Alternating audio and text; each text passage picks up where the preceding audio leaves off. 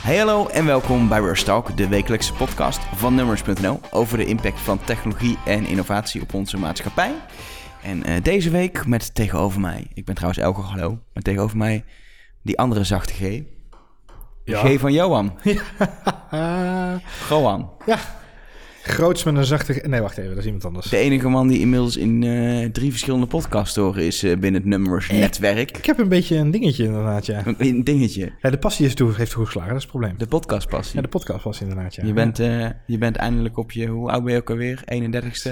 36, ben, je, ja. ben je wakker geworden ja. en dacht, het is best wel leuk. Op mijn 26ste, sorry. Dan heb ik mijn hoofd hoef ik niet te laten zien en dan kan ik gewoon praten. En nee, ja, dat, zoals ze dat op de radio zeggen, ik heb een enorm hoofd voor de radio inderdaad. Dus dat, nee, het is leuk. We hebben deze week een nieuwe podcast gelanceerd, want daar refereer jij natuurlijk naar. Ja. Uh, naar aanleiding van het Formule 1 seizoen.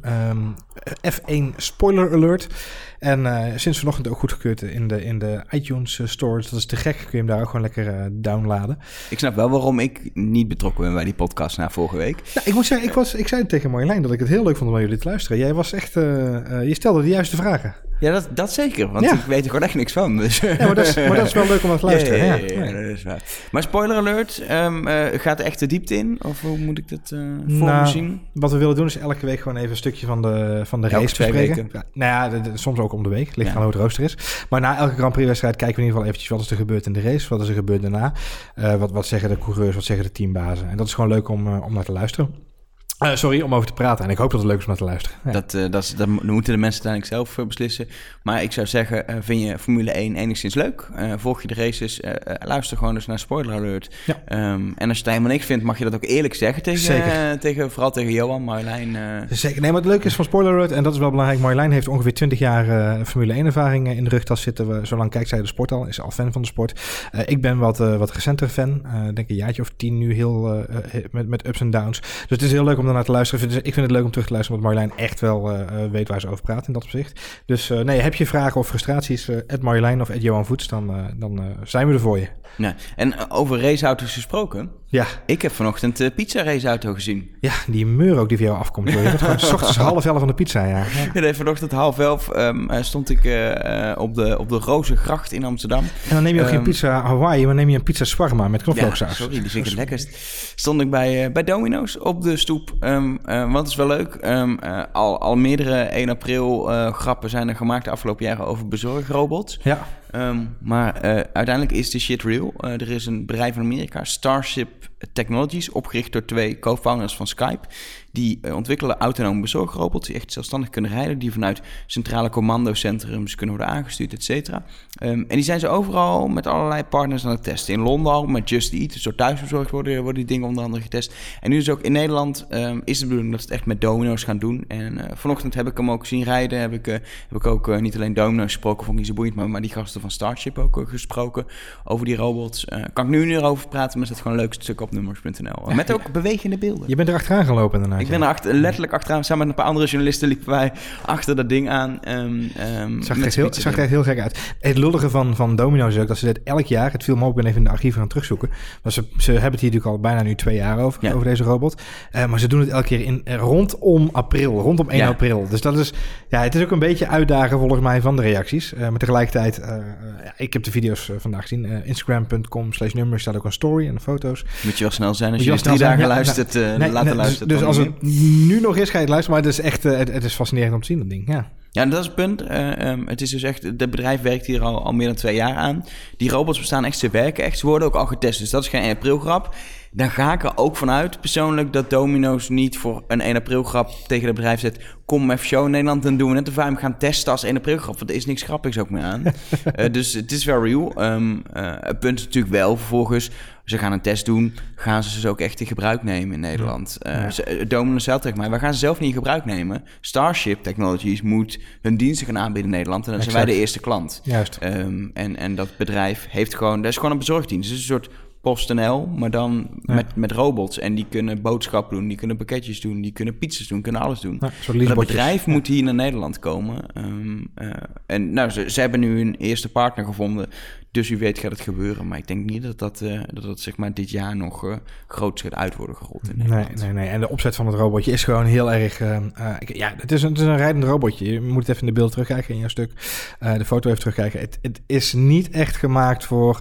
uh, randstedelijke uh, toepassingen voor mijn gevoel. Ik, ik, zie het niet zo snel hier uh, in Amsterdam over de grachten rijden en dat het dan veilig nee, Want de, de, moet, de, stoep moet wel enigszins een vrije baan exact, hebben. Ja. Um, en ik weet dat in Amsterdam de stoep veelvuldig wordt geblokkeerd door alles. Um, het is meer, ehm, meer een parkeerplek voor scooters en fietsen inderdaad. Precies, ja, en, en vuilniszakken. En soms is gewoon de, de, de trap naar de, naar de ingang van het pand is gewoon de stoep.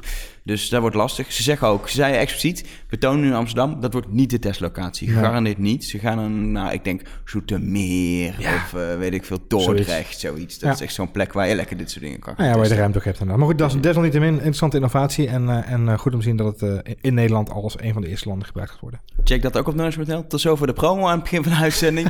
um, als we het over vervoersdiensten hebben, um, wil ik het deze week met jou hebben over Uber. Ja. Nou, we hebben allebei wel eens een Uber gepakt, dus we zijn, we zijn bekend met het bedrijf. Ja. Um, um, wat dat betreft. Maar we gaan het zeker niet hebben over daadwerkelijk een taxiritje. Um, we gaan het over het bedrijf zelf hebben, want uh, ja, het is bijna dagelijks nu nieuws gewoon. Het is wel crazy wat er aan de hand is met, uh, met Uber. Ik geloof ook niet dat als je nu luistert dat je denkt... oh, is er iets met Uber? Je hebt vast iets meegekregen. want ja, ik weet niet eens meer waar het begon. Nou, laten we eerlijk zijn dat deze week is het eventjes vrij, uh, vrij moet ik zeggen, is na, na van vrij rustig. Ze hebben echt drie weken lang volgens mij in de grootste shitstorm van hun leven gezeten. Um, en, uh, en, en volgens mij is het nu deze week enigszins rustig en zie je nu heel veel beschouwende stukken terugkomen. Ja. En ja, weet je, de, de beer is natuurlijk nu los, er wordt nu veel onderzoek gedaan naar het bedrijf en daardoor komen er steeds meer nieuwe feiten naar boven. Volgens mij, maar dat weet ik niet zeker, kijk, ze zijn natuurlijk nog nooit heel erg populair geweest uh, als het gaat om wetovertredingen met Uber Pop. Nee, zeker. Zeker ook in. Uh, ze hebben natuurlijk overal ruzie met de, met de taxi-industrie gezocht, bewust, maar ook met de wetgeving. Met, door, door mensen die geen taxichauffeur zijn met hun eigen auto te laten rijden. Um, in Nederland ook echt ruzie gemaakt, uiteindelijk met uh, invallen, alles erbij. Um, um, waarbij echt groot onderzoek is gedaan naar eigenlijk criminele activiteiten van Uber. Ja. Uh, ze ook een, een, boete hebben gekregen, ook volgens mij hebben moeten betalen. Er is vorig jaar nog genoeg geweest met een soort resterend openstaand voorwaardelijke boete... die volledig geïnd is door, yep. uh, door de inspectie. Um, geen idee of ze daar, daar zijn ze in tegen beroep gegaan, maar volgens mij is daar verder niks meer over bekend. Tenminste, bij mij weten niet. Uh, ze, ze, maken, niet alleen in Nederland, maar uh, Denemarken zijn ze net gestopt. Um, omdat ze daar ook geen vrienden... Ze maken geen vrienden gewoon omdat ze... Ja, ze schoppen tegen een systeem letterlijk. Zowel juridisch als gewoon maatschappelijk hoe taxis te werken. Daar schoppen ze tegenaan. Nou ja, dat, dat, dat, dat begin denk ik... Het, het, goede nuance is wel dat in Denemarken natuurlijk gewoon zo is... dat de wetgeving daar zich veel meer heeft toegespitst... op het veiliger maken van de bestaande taxidiensten. En ze daar, daar kunnen ze niet meer aan voldoen. Dat is heel simpel. Ze hebben daar gewoon gezegd... er moeten bepaalde sensoren in de auto zitten. Er moet bepaalde uh, registratie, ritregistratie moeten plaatsvinden, et cetera. Ja, dat kan Uber allemaal niet bieden. En dan moeten ze te veel uh, zichzelf gaan aanpassen naar een land... om daar dan nog te kunnen blijven leveren. Ja. En dan dus trekken ze daar de stekker eruit. Ik denk dat het Ze moeten al bijleggen op elk ritje, maar dan wordt het een heel duur uh, Exact, dan wordt het een heel duur ritje inderdaad. Nou ja, wat, volgens mij uh, inderdaad de geschiedenis van Uber Pop en alle boetes, die, die kennen we wel een beetje. Uh, ik denk de grootste uprising uh, die, die er is geweest tegen Uber is ontstaan rondom de moslimban van Trump. En niet zozeer rondom die moslimban, maar wel rondom de actie die Uber uithaalde met het, het afkondigen van de search, of het echt af lossen van de search, die normaal gesproken zou in, in zou zijn gegaan. Um, uh, en, en dat heeft toen het beeld gegeven van geldklopperij. En uh, ja. ze wilden. Ze bleven uh, rijden terwijl taxichauffeurs mee gingen demonstreren ja. in New York tegen die, tegen die moslimwet ja. van Trump. Gingen zij lekker geld verdienen door mensen te voeren als verhaal. Zij zeiden: we willen iedereen naar die demonstratie krijgen. En het is helemaal niet verkeerd bedoeld. Uh, los van de vraag, is het nou verkeerd bedoeld of niet? Um, het is niet helemaal handig gedaan door Uber. Nee. En ook de manier waarop ze hebben gereageerd is in eerste instantie niet handig geweest. Het zijn twee dingen die heel duidelijk worden... die iedere Marcom, uh, marketingcommunicatiemedewerker uh, zal, zal realiseren. Is één is timing van de boodschap is alles. En ten tweede inderdaad de inhoud van de boodschap is alles. Want ja, goed, de, de, timing en de manier waarop ze naar buiten bracht... was natuurlijk echt schrikkelijk verkeerd. vervolgens de PR eromheen... voornamelijk heel veel miscommunicatie... tussen de verschillende mensen van het bedrijf, de spokesperson die ze hadden. En er werd al, al lang niet duidelijk wat ze nou eigenlijk wilden, want we werden eerst A gezegd, toen B. En uiteindelijk hebben ze een of andere noodfonds naar buiten gebracht, waarin ze taxichauffeurs gingen ondersteunen die, die door de ban getroffen zouden zijn. Ja. En uh, ook eventueel familie van taxichauffeurs ja, uh, getroffen ja, Exact. Ja, dat is volgens mij een, een, een op zichzelf staand uh, uh, incident. Wat nu natuurlijk wel heel makkelijk bij de optelsom komt van de andere zaken die er naar boven Ja, maar dat is, het zijn, het zijn, er zijn, als je, als je, want we gaan nog een heel lijstje af dadelijk, uh, beware. um, het zijn allemaal incidenten, maar je kan ze niet meer loszien van elkaar. Nee. Um, want er is gewoon, er gebeurt daar iets, er is iets mis, zeg maar. Ja, Nou, eens, ik denk dat dat de rode draad is die, eh, die naar boven komt. Dat delete Uber, dat, dat kreeg toen de, de term, hè, delete Uber. Ha- hashtag, hashtag, delete, Hashtag, ja. delete Ehm, Uber. eh, de oproep om je, delete- je Uber-account te deleten. ehm, is natuurlijk een, een eerste, dat is eigenlijk de, de, de kop van het verhaal. Eh, en de staart is nog niet in zicht, volgens mij. Ehm, Nee. eh, vrij snel daarna kwam natuurlijk het verhaal naar buiten dat er binnen Uber.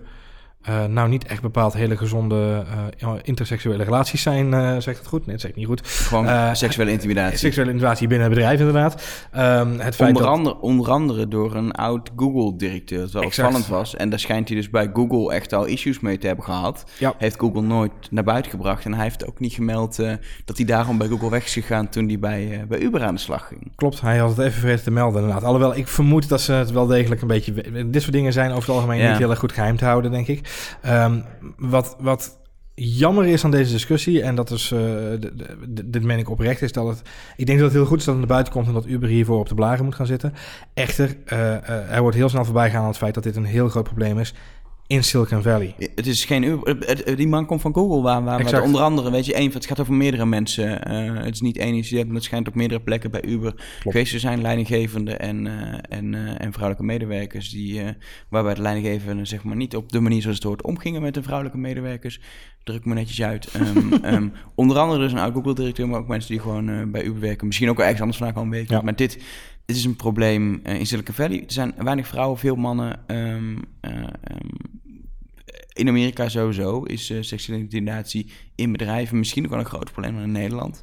Ehm, het gaat er in ieder geval meer over. Dat is Ja. in ieder geval één ding wat zeker is. Nou ja, die, die gender equality is gewoon een hele brede discussie. Ja. We waren natuurlijk afgelopen, eh, twee weken geleden alweer intussen op, op Cyber Southwest in, eh, in Austin.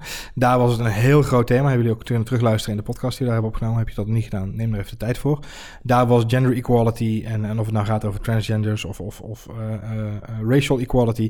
Dat zijn thema's die op dit moment in Silicon Valley heel hard naar buiten komen. Ja. En wat het jammerlijk is aan deze discussie rondom Uber, want inderdaad één incident werd er al gauw twee, drie, eh, is dat er niet naar buiten komt dat het Silicon Valley breed is. Dat dat heel weinig, eh, zeker in Nederland is het heel snel oh Uber. Ehm, terwijl we eigenlijk onszelf heel moeten realiseren, het is niet alleen Uber. Het zit overal. Het is in heel de Valley is het gewoon heel slecht eh, gesteld op dit moment. Ehm, maar ja, dat hou je in, in die zin niet tegen. Het grootste voorbeeld wat ik tegenkwam in die periode was, oh, een periode van volgens mij drie weken geleden voor mijn gevoel. Dus het lijkt heel veel geleden, maar is echt drie weken geleden. Ehm, is dat ehm, Ariana Huffington zit volgens mij, als ik me niet vergis, in de board of advisors van ehm, eh, Uber. En had volgens mij ook gezegd eh, eh, van joh, suck it up en ga verder als vrouw. Want als je blijft zeuren, kom je geen steek verder. Wat me aangeeft dat, dat de mentaliteit soms echt bizar is. Dat mensen, Mm. eh, weet je, dat dat gewoon gezegd wordt in een, ehm, in een, eh, in een werksfeer. Van, joh, suck it up en ga gewoon verder met waar je mee Ja. bezig was. En niemand heeft er iets aan als je gaat, gaat klikken tegen de rest van de wereld. Het is een Nee, dan, dan, dan, stop je, dan stop je dit nooit, zeg maar. Nee, never ever. En ehm, eh, ik, ik las ook toevallig, was, volgens mij was het afgelopen weekend nog een heel stuk over het feit dat er tijdens reisjes naar, eh, naar eh, in Aziatische landen dan inderdaad het hele managementteam, inclusief de twee, drie vrouwen die daarin zitten, want dat was dan voor de gelijkheid heel belangrijk, dat die dan wel met z'n allen naar een, eh was ook een escort karaoke bar eh, moesten. Dit, deze had ik even gemist. Ja, heb je het nou, dat echt, dus het, het bedrijfsuitje gingen ze met z'n allen naar de escort karaoke, oftewel de, de stripclub Annex Karaoke Bar. En er waren alleen strippende vrouwen. Wat ik overigens een hele fascinerende combinatie vind. Maar het, eh, het zal aan mij liggen. Liedjes meezingen en strippers, dat lijkt me een hele rare combinatie. Maar ehm, eh, ja, Travis was daar een groot fan van. Dus ja, het geeft me aan hoe fysiek het is. Over Travis gesproken, hebben we het over Travis Kalanick, zoals we dat zo mooi noemen. Ik noem altijd Travis met de moeilijke achternaam. Ehm, CEO van Uber. Eh, net toen dat hele seksuele immidatieverhaal eigenlijk speelde. En net dacht, nou, dat kan niet meer erger voor Uber qua, qua negatieve media-aandacht. Dook er een filmpje op van, eh, van Travis met de moeilijke achternaam. Die, ehm, ja, hoe zeggen we dat netjes? Ehm, niet zo omging met een Uber-chauffeur, wat indirect niet echt zijn personeel is, maar indirect natuurlijk wel iemand is die die dan inhuurt, of je zou het kunnen zien als personeel. Ehm, eh, hij ging daar, zeg maar, nou ja, hoe noem je dat? Laaiend. Hij, was, hij, hij liep te laaien tegen hem. Hij was iets wat, eh, iets wat eh, onvriendelijker. Ja, Hij, hij, hij spoot gewoon zijn gal. Ja, Het was gewoon eh, alle problemen van de wereld werden bij die chauffeur op zijn Ja. nek gelegd zo'n beetje. al, al het gezeik van Uber-chauffeurs waren Ja. zijn schuld. Waar zijn schuld zo'n beetje en ze ja. moesten niet zeiken en, en gewoon ritjes maken. Ja, ja fascinerend, eh, ehm, eh, fascinerend om te zien, omdat eh, hij is een van de weinige CEO's die je niet kan loszien van zijn bedrijf, vind ik. Eh, je hebt Mark Zuckerberg, dat is natuurlijk heel moeilijk om, eh, om los te zien van, van Facebook, vind ik. Maar hij is ook niet alleen nu in, in uh, qua naam en qua gezicht, maar ook in qua houding. Hoe, en dat, dat is eigenlijk hetgeen waar ik op, op, op, wil, op wil doelen, is dat hij is qua houding. En, en als je het hebt over de, de hele seksuele intimidatie, de hele uh, geladen sfeer binnen het bedrijf, dat zie je gewoon terug in hem nu, vind ik. Ja. En dat heb ik altijd al een beetje gevonden. Hij, is, hij, heeft, hij staat bekend als moeilijk persoon en uh, heeft ja. als rare dingen geroepen in het verleden. Of ja. tenminste, hij is best wel van de extreme standpunten maken, et cetera. Het is gewoon, het is voor een best wel een moeilijke gast, zeg maar. Ja, nou ja, ik denk, ik denk dat je, uh, ik denk dat niemand, uh, iedere CEO van zo'n topbedrijf heeft, denk ik, een, heeft iets in zijn karakter. Zeker. dat hoort er ook wel een beetje bij, denk ik. Maar hij heeft een, een, een soort, ja, braggadocio zou ik bijna wel zeggen, een soort van opgeblazenheid die af en toe schrikbaar is. En die nu op dit moment in deze huidige omgeving, in deze huidige sfeer rondom zijn bedrijf, ja, ontzettend nadelig werkt voor het hele team. Ja. Uh, en, en dat bedoel ik eigenlijk zeggen, van, je kunt hem nu, nu, nu niet loszien van Uber. Hij is inherent een, een, een, onderdeel van het probleem nu. En uh, hij kan het ook niet oplossen, heb ik het idee. Nee, dat, en dat is een groot probleem. Um, uh, dat eigenlijk zijn functie volgens nou ja, menigeen uh, eigenlijk onhoudbaar is. Um, ze zoeken nu ook een Chief Operations Officer. Uh, ja. Iemand die eigenlijk de dagelijks gak van zaken in het bedrijf gewoon eens op orde moet krijgen. Um, letterlijk, dat wordt iemand die gewoon eigenlijk volgens mij een pijn moet gaan ruimen en moet zorgen dat Uber weer gewoon een gezond net bedrijf wordt. Um, en het gerucht gaat dat eigenlijk zodra ze diegene hebben gevonden, dat uh, uh, uh, ze ook opnieuw zoek gaan op dat moment naar een nieuwe CEO ondertussen. Ja. Um, en dat, dat, dat het uitgespeeld is voor, voor Travis met een moeilijke achternaam. Ja. Um, Of dat zeker is, weet je, dat is, het is uiteindelijk ook de vicepresident ergens of president is ook weg. Uh, weet je, het rommelt daar nu gewoon zo intern. En dat is uiteindelijk interne politiek, maar het geeft wel aan dat het bedrijf het moeilijk heeft. Wat ook niet, wat ergens niet gek is, als je ziet hoe amazing snel Uber is gegroeid. Nou ja, eens. En, en kijk, het, het probleem is, zodra de investeerders om de hoek komen kijken, en bij dit soort bedrijven is dat natuurlijk gewoon inherent ja, dan, dan gaan er andere uh, belangen spelen. En wat je ziet gebeuren is dat hij is nu niet meer de baas over zijn eigen bedrijf. Dat zijn de aandeelhouders mee. Nee, ja, en die zullen not amused zijn op zijn, op zijn zacht gezegd. En dan, ja, weet je, dan is je rol ook binnen no time is je rol outplayed. En, ja. uh, kun je gewoon op zoek naar een andere baan. Nou, uh, en er zijn in het En ik denk dat het verstandig is, hè? Wat ik al zeg, hij is inherent voor mij onderdeel van het probleem. En dan is het denk ik niet meer dan logisch dat hij, dat hij nu ook de, de baan moet ruimen. Ja. Nee, wat dat betreft zijn er verleden natuurlijk vaker CEO's geweest die op een gegeven moment gewoon letterlijk zijn afgezet juist bij snel groeiende bedrijven, omdat, het, uh, omdat het niet meer houdbaar was. Ja, klopt. Um, heel ander ding bij Uber, want dit is, dit is gewoon de interne uh, situatie die heel ja. erg speelt, die een probleem is. Aan de andere kant bereiken ze ook weer het nieuws met hun zelfrijdende auto's. Want Uber is een van de bedrijven die daarmee bezig is. En eigenlijk al sinds de start, vorig jaar, hoor ik vooral... Oké, ze zijn er heel snel mee aan het testen en ze maken ritjes. En je kan zelfs als een soort van klant al mee in een ritje. Ja. Maar tegelijkertijd is het, is het echt een, uh, uh, uh, lijkt wel een soort van overhaaste actie die gewoon helemaal negatieve uitwerkingen heeft. Hey, eens. when it rains, it pours. Heel simpel gezegd. Het lijkt wel alsof nu inderdaad, wat ik al zeg, net alles met bakken naar beneden komt vallen voor ze. En het, het grootste probleem is dat ze ehm, volgens mij heel snel zijn gaan, gaan, nou. gaan, uit, gaan werken met die zelfrijdende auto. Um, ondoordachtzaam voor mijn gevoel. Uh, volgens mij hebben ze niet echt uh, uh, nagedacht over de... Ja, natuurlijk hebben ze wel over nagedacht. Ik moet niet te, te bagatelliseren. Maar als je vergelijkt met het pad wat Google heeft doorlopen... de partners ja. waar ze mee samenwerken... de wetenschap die erachter zit. als ik kijk naar het traject wat Google heeft, is gestart... en dat is volgens mij al in 2010, 2011 ja, zo'n beetje. Echt bizar lang al. Um, en je kijkt dan naar de snelheid waarmee Uber dat heeft willen inhalen. Ja, dat is gewoon... Dat zegt heel veel wat ik al zei. Dat zegt ook heel veel over de manier waarop het bedrijf gerund wordt, denk ik. ze hebben natuurlijk Carnegie Mellon helemaal leeggekocht. Uh, uh, universiteit in Pittsburgh, waar ze uiteindelijk zijn gaan testen. Daar hebben ze alle professoren robotics en, uh, en algorithms en, en, en smart, oh, dat, AI hebben ze daar weggekocht. die zijn allemaal in dienst gekomen van Uber en die hebben ze teruggehuurd aan de universiteit. Ja. Um, wat natuurlijk bizar is, want die universiteiten die werken niet alleen maar voor Uber, want het zijn een soort van onderzoeksprojecten die de universiteit doen, maar ze doen dat ook voor Defensie en voor andere partijen.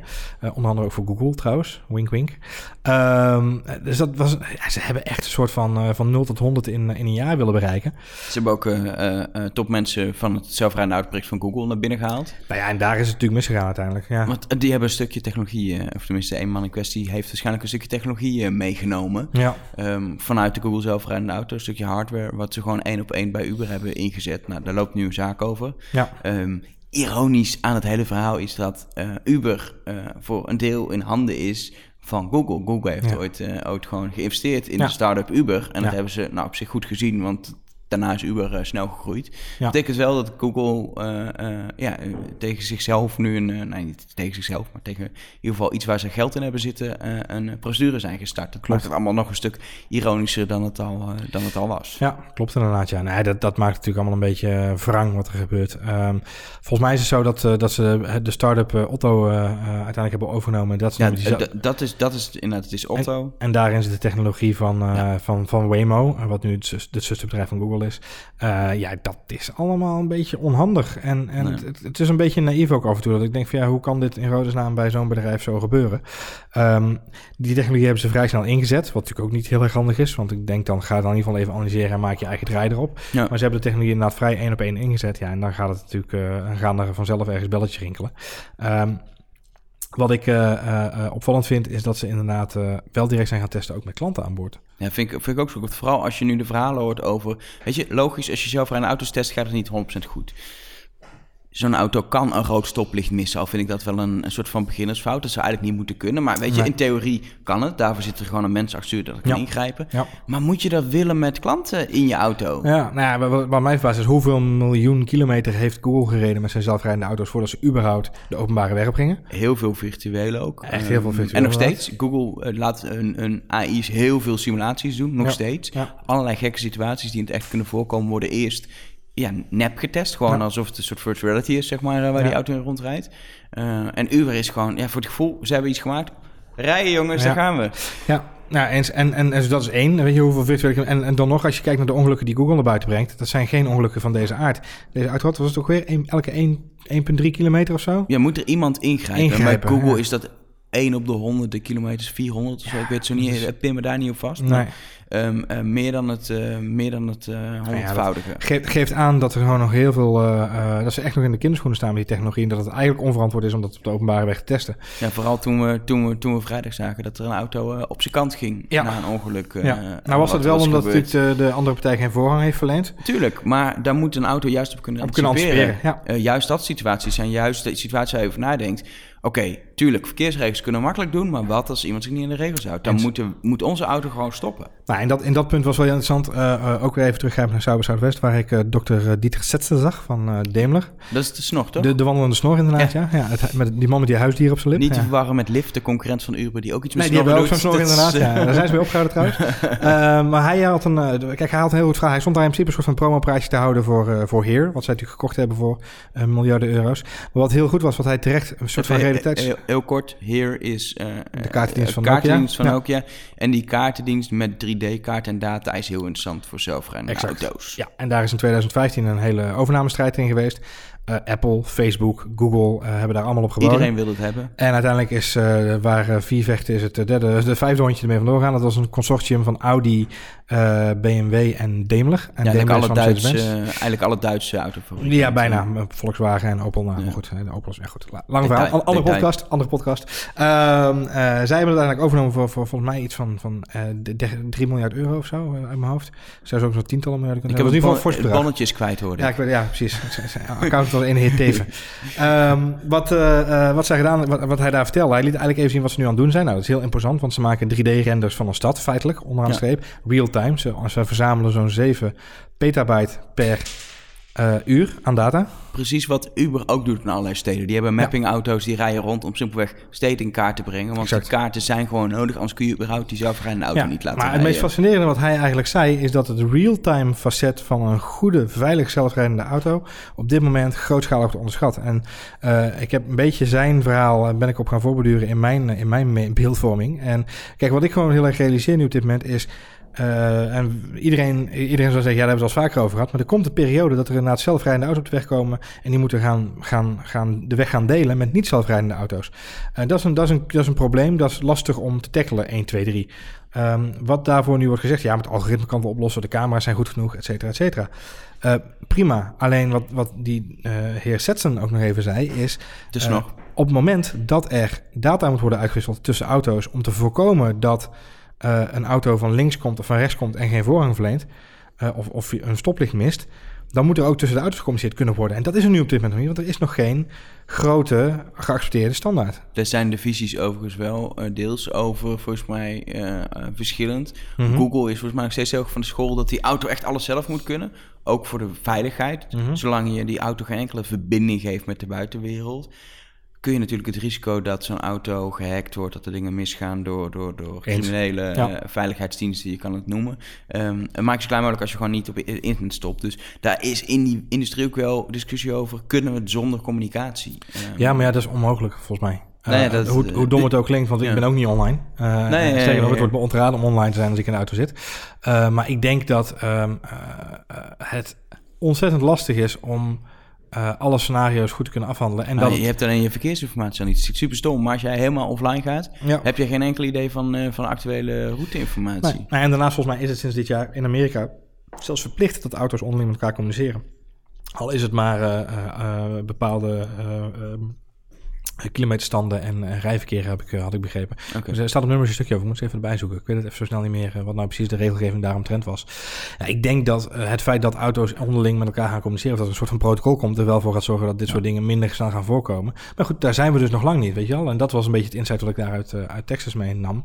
Ja, de, de, er zijn gewoon een aantal bruggen te maken... voordat we zelfrijdende auto's veilig op de weg kunnen laten. En één daarvan is ja, zorgen dat we dit soort situaties kunnen voorkomen. En dat kunnen we niet zomaar. Ja, en dat lijkt juist, dat lijkt uh, Uber uh, ja, niet tegen te houden. Ook, nee. al, ook al kun je inderdaad je bedenkingen hebben. Uber denkt gewoon rijden, rijden, rijden, kilometers maken. Ja. Google loopt al jaren voor. Um, wij willen dit, weet je, zij willen als eerste straks die vervoersdienst aanbieden. Ja. Uh, waarin, uh, waarin gewoon, ja, gewoon mensen, auto's zonder chauffeurs, mensen vervoeren, maar ook pakketjes, je eten. Eigenlijk bezorgrobots die ik vanochtend heb gezien, maar dan in het groot. Ja. Die willen zij overal hebben rondrijden. En daar willen ze gewoon de eerste mee zijn. Wat je feitelijk ziet, en dat is eigenlijk gewoon, uh, als, je, als ik aan één term moet denken bij Uber, dan is het wel, uh, als ik zie wat ze de afgelopen jaren hebben gedaan, of dan gaat het om de taxi-industrie, om de zelfrijdende auto, of, of om de manier waarop ze met Uber Pop aan slag zijn gegaan. Ze zijn van de brute force innovation. Ja. Ze, ze rammen het gewoon door je strot heen. Ze gaan het gewoon doen. Ze gaan de rechtszaken vooraan om het er doorheen te duwen. Uh, volgens mij gaat het er niet eens om of ze gelijk hebben, al of niet in bepaalde situaties. Ze willen gewoon die innovatie uh, een stuw geven. Ja, ja, aan de ene kant kun je zeggen, uh, kun, je dat, kun je dat bewonderen wel aardig vinden. Hè? Kun je zeggen, nou, het is echt een hele goede, uh, goede zet dat er in ieder geval één bedrijf is wat zo hard knokt voor dit soort innovatie. En tegelijkertijd kun je jezelf nu ook afvragen, als je kijkt naar de impact op, uh, in dit geval zelfrijdend vervoer, doen ze er wel goed aan? Weet je, hebben ze wel een meerwaarde of breken ze juist het probleem wat zelfrijdend vervoer sowieso al heeft, namelijk het begrijpelijk kunnen maken en het aan mensen kunnen overbrengen als een veilige, toe, veilige toekomst en een toekomstig alternatief van de auto? Ja, dat, dat doen ze op dit moment niet, want ze, maken, ze doen eigenlijk afbreuk aan het hele systeem nu op dit moment. Nee, klopt. Ze zijn, ze zijn wat dat betreft, ze doen, ze zijn zo alleen in hun eigen gelijk bezig, heb ik soms het idee. Ook in, weet je, ik spreek natuurlijk ook wel eens de persvoorlichters van Uber. Of uh, er zit natuurlijk groot ontwikkelkantoor in Nederland. Dus er zijn ook wat Nederlanders ja. uh, die daar werken, die ik uh, dan via via wel eens ken. Iedereen die bij Uber betrokken is, heeft ook een soort Calimero-gevoel, heb ik altijd. Weet je, het is best -hmm. zo van, wij zijn de enigen die hier proberen te innoveren. En dan, dat doet soms pijn, weet je, door ja. tegen regels te gaan of door snel die auto misschien op de weg op te duwen. Uh, maar ze, ze staan, iedereen daar staat achter die manier van werken. Ja. Um, en heeft dat idee, tenminste, het, het komt op mij altijd over, dat, dat ze vooral last hebben van iedereen die dat tegen probeert te houden, of die daar negatief over is. We zijn met z'n allen heel negatief over Uber, heb ik het gevoel. We doen, Mm. Wij doen het verkeerd, omdat we, omdat we ons negatief uitlaten of kritisch zijn op hoe zij werken. En zij zijn er ook van overtuigd, we moeten dat doen juist, Mm. om stappen te maken, om verder te komen, om die innovatie te doen. En om, natuurlijk, het vervoersprobleem bestaat. En Ja. eh, zelfrijdende autodiensten zijn daar een oplossing voor. En zij hebben het idee dat het een soort, hun, hun soort van morele plicht is om dit snel mogelijk op te lossen. Eens. En ehm, dat vind ik heel interessant om te zien. Dat, eh, eh, en dat is denk ik goed voor een bedrijf, dat mensen zo geloven in hoe ze dat doen. Ja. Ehm, eh, maar eh, soms denk ik ook wel eens, ja, ehm, eh, het is niet zwart-wit. Nee, ja, maar ik denk wel, wat jij zegt, ik, ik herken dat deels. In de zin van, ik herken wel het feit dat ze heel eh, eh, defensief zijn en, en opkomen voor hetgene wat ze aan het doen zijn. Ehm, eh, ik weet niet of het Calimero-gevoel is, maar... nou ja, Calimero het is- is misschien niet de juiste ik, denk, ik, denk, omschrijving. ik denk wel dat ze inderdaad heel loyaal zijn naar hetgene wat ze doen. En dat, ja, dat, wat ik al zeg, dat past ook een beetje bij bij het bedrijf zelf. Het zou heel erg gek zijn als daar inderdaad uh, hele kwetsbare mensen zouden zitten die uh, zouden twijfelen over alles wat ze aan het doen zijn. True. Uh, want dat, dat is niet de manier waarop Uber is gekomen waar ze nu zijn. Um, de vraag is alleen of dat een houdbaar pad is. En ik denk dat je kijkt naar de ontwikkeling van de afgelopen maanden. Even vanaf het begin van het jaar, vanaf de lead Uber naar nu. De, de, ja, de langzame maar zekere stukjes die naar buiten komen rondom het bedrijf wat er gebeurt. Dan, dan kun je niet anders dan realiseren dat het pad wat het ingegaan is qua houding, qua manier waarop het, het werk ethos zou ik bijna willen zeggen. Maar ik denk dat het allemaal te maken heeft met die cultuur, met uh, hoe snel ze zijn gegroeid. Ik denk dat alles hangt uiteindelijk samen. Ja. De agressiviteit waarmee zij hebben geopereerd heeft ze zo ver gebracht als wat ze nu doen. Dus het, als ze niet deze werkwijze hadden gehad, was het een leuk taxidientje ergens in uh, Californië geweest en dan mm -hmm. was het dat. Ja. Dus dit succes hebben ze daar aan te danken. Maar nu begint het zich tegen te werken, omdat uh, het, ja, it comes with a price, zeg ja. maar. En dat is wat je ook ziet. En ik ben heel benieuwd, weet je, hoe los je dat op? Want het kan, dit hele bedrijf kan in theorie daardoor... Ja, het kan, het kan gewoon compleet misgaan daardoor. Ja. Nee, um, uh, en dat is denk ik, ik denk dat het komende jaar gewoon heel belangrijk wordt. De komende maanden zelfs al. Ja. Uh, krijgen ze uh, de boer op rechte pad en kunnen ze... Um, weet je, zij moeten wel die, die pace aanhouden waarop ze innoveren. Want dat is gewoon hun manier van werken. Ze kunnen niet opeens heel langzaam gaan lopen doen. Nou, nee, daar ben ik niet met je eens. Daar ben ik niet met je eens. Kijk, ik denk, ik denk de, waar ze voor moeten waken is dat ze in een, in een Twitter-scenario komen. Waarbij de machtsstrijd aan de top ervoor gaat zorgen dat ze inderdaad uh, dat de innovatie doodvalt. Uh, want dat is inherent nog steeds een beetje mijn analyse van afstand op Twitter. waar, we, waar we naar moeten kijken is de komende maanden is heel belangrijk. Krijgen we de boel onder controle? En dan met name de message, de boodschap die naar buiten toe komt. Want daar zullen ze gewoon, dat zullen ze bij de kop moeten pakken en niet de nek om moeten draaien. Ze zullen het moeten omarmen. Even vanuit het PR-perspectief ook moeten zorgen dat ze hier... Ze hebben de kans om een voorbeeldrol te nemen nu. Hè? Dat, dat moet je niet vergissen in de zin van wat ik al zeg. Dit probleem waar ze tegenaan lopen als het gaat om de, de racial en sexual... Of de gender equality binnen het bedrijf. Um, dat, dat is... Um, dat is een issue wat heel groot leeft. Niet alleen in Silicon Valley, maar eigenlijk in alle bedrijven wereldwijd. Maar vooral in Silicon Valley is het heel erg slecht. En zij hebben nu de kans om uh, dat probleem bij de kop te pakken. En als eerste echt statements te gaan maken die ook echt ergens op slaan. Uh, dus dat is iets waar ze, waar ze de komende maanden, als ze gaan opschonen binnen de top, de kans toe krijgen. Die ja, maar... zelfrijdende auto, waar we het al over hebben, ze kunnen wel weer als een, als een uh, stier in de, in de Warmoestraat hier in Amsterdam gaan rennen en proberen zoveel mogelijk mensen op de horen te nemen. Maar dat heeft geen zin, want het, het probleem is namelijk dat ze dan echt een soort van rode lap achterna streven. Um, die, die zelfrijdende auto, die, als die nou in 2020 gaat komen, nee, dat denk ik niet. Weet je, en als die in 2020 wel komt en zij komen in 2021, is er nog niks aan de hand. Zolang ze dan wel een gezond bedrijf zijn, wat ook kan, kan floreren en kan blijven groeien. Uh, want je, ja, weet nogmaals, uh, je kunt wel denken dat je moet blijven investeren in de technologische innovatie en de technologische groei. Maar als je onderkant, als je, je, je bedrijfscore rot is, dan donder je vanzelf in elkaar.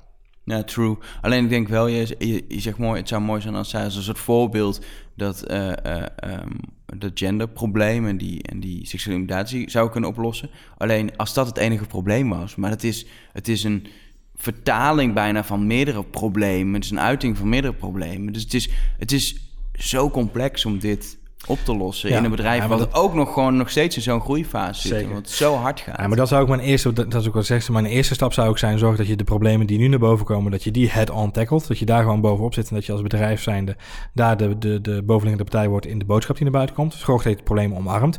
Daarna moet je gaan zorgen dat je met de opschoning van je top de manier waarop je bedrijf runt echt, echt alles zal, zal moeten gaan indelen. De, de, wat ik al zeg, de stierenvechterij die ze nu toepassen, dat is niet houdbaar. Nee. En, en ik denk dat het, pro het eerste probleem is nu... Die, die, die, al die, die beerput die nu open is... zorg dat je die beerput uh, leeg schept met z'n allen. En zorg dat je er een mooie waterput van kunt maken, TCT. Um, en, en nu ervoor zorgen dat je... Na, en daarna dan ervoor zorgen dat je langdurig kunt blijven innoveren. En, en vooral uh, uh, duurzaam, en dan niet in de ecologische variant... maar vooral duurzaam in het feit dat je bedrijf langer kan blijven bestaan. Want op dit moment is het alsof het een, een Romeinse kaars is... die super fel brandt, maar zomaar uitgefit kan zijn. En dat zou zonde zijn, denk ik. Ja. Tot slot, persoonlijke vraag. Pak je nog een Uber? Nee, maar ik, ik, ja, ik ben sowieso echt heel erg veel van de Ubers geweest. En taxis nee. ook niet. Ik, heb, ik, woon, ik woonde hier in de binnenstad van Amsterdam. Dat doe je ja, als te voet. En, en ja, nu ook. Ik, ik doe veel te voet met de fiets, dus ja. Nee, ik snap het. En jij? Ik, nou ja, ik heb een beetje hetzelfde probleem. In, in Utrecht, als ik een keer een taxi zou willen pakken, dan uh, kan het niet, want in Utrecht zijn ze er nooit. Officieel zitten ze daar, maar ook weer niet, heel raar. Nee. Heel soms in Amsterdam, uh, maar dat is echt al lang geleden dat ik één gepakt. Van mensen heb ik hier ook een tram of een OV-fiets. Ik pak nog een normale taxi. En als ik een taxi zou pakken, is het nog steeds, is het, ik ben kritisch op bedrijf op dit moment, uh, maar nog steeds Een gewone taxi in Amsterdam vind ik nog veel erger. Ehm, los van het hele gedoe wat erbij komt kijken om te bestellen of aan te houden gedoe. Ja. Uber is toch een makkelijke app. En ik vind de hele taxi-industrie in Amsterdam ook niet echt een eh, vriendelijke industrie. Nee. Ehm, eh, maar eigenlijk, ik ben, ik ben nooit een taximens geweest. Zo ben ik denk ik ook nooit opgevoed door mijn ouders. Ik heb nooit met mijn ouders in een taxi gezeten, zeg maar. Ehm, ik vind het een soort luxe eh, Ja. doen. Ik doe het op vakantie, een, een taxi. Maar Ja. dat is, dan zit ik ergens in Mexico. Ja, precies. Dat, daar pak je voor drie euro een taxi, zeg maar. Dan doe ik het wel. Want het is de enige manier om van A naar B te komen. Maar. Ja, wat, wat, als, als ik één ding mag benoemen van, van de hele situatie van Uber, en waar we, waar we ons niet zomaar overheen mogen zetten, is ik was dit jaar eh, op Zuid Zuidwest eh, eh, was er geen Uber, want Uber is daar niet meer actief. Maar als je ziet hoe de lokale taxidiensten daar, de innovatie van Uber, en dan gaat het met name over de app, de Ja. app gebruiken om een taxi te, binnen te halen en te zorgen dat mensen ook kunnen bijspringen als ze taxi willen rijden.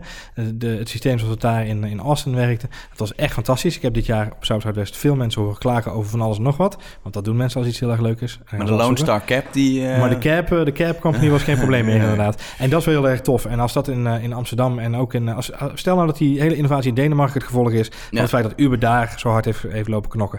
Of hier in Amsterdam ook hetzelfde. Weet je? Als we dat zouden kunnen bereiken, dan is het ook heel mooi. Weet je, Zeker, dat is ook iets ik wat denk- niet ik mogen nageven. Maar ik denk wat dat betreft de Amerikaanse taxicultuur. We in Nederland hebben we al een hele rare taxicultuur. Het is echt duur. Ja. En het is eigenlijk, de chauffeurs zijn niet vriendelijk. Het is gewoon een hele rare, we hebben gewoon een hele rare taxicultuur. En het zit bij ons niet zo diep Ja. geworteld in ons zijn om taxi te bestellen, volgens Nou, mij. minder- als je, minder dan naar de Schiphol wil, zeg maar. Ja, ja Dan- minder dan, dan, Amerika. ja. Ja. laten we het gewoon in de gaten houden. Ik ben, ik ben heel benieuwd wat de komende maanden gaat gebeuren. Met name op, eh, op, op het gebied van eh, de boodschap omarmen en, eh, en opschonen. Ja. Precies. Nou, bij deze nodig ook aan het eind van deze podcast, als er toevallig Uber medewerkers hebben geluisterd, jullie hartelijk uit om voor een keer aan te schuiven in deze podcast. Lijkt Heel graag. Ja. Ehm, eh, eh, om ook gewoon een keer over die innovaties te praten. Ehm, en eh, eh, ik luister iedereen die heeft geluisterd uit om even een rating achter te laten op iTunes. yes. Dat kan met sterren en zo, is hartstikke hip. Net zoals je een Uber-chauffeur eh, rate, kun je ook ons raten. Yes. En dan heb je driver Johan, die kun je ook persoonlijk raten via Twitter. Ja, Ed Johan Voets. Geef een duimpje omhoog of een duimpje omlaag. En deze bestuurder zonder rijbewijs, die alleen een zelfrijdende Uber rijdt, die kun je raten op Elger.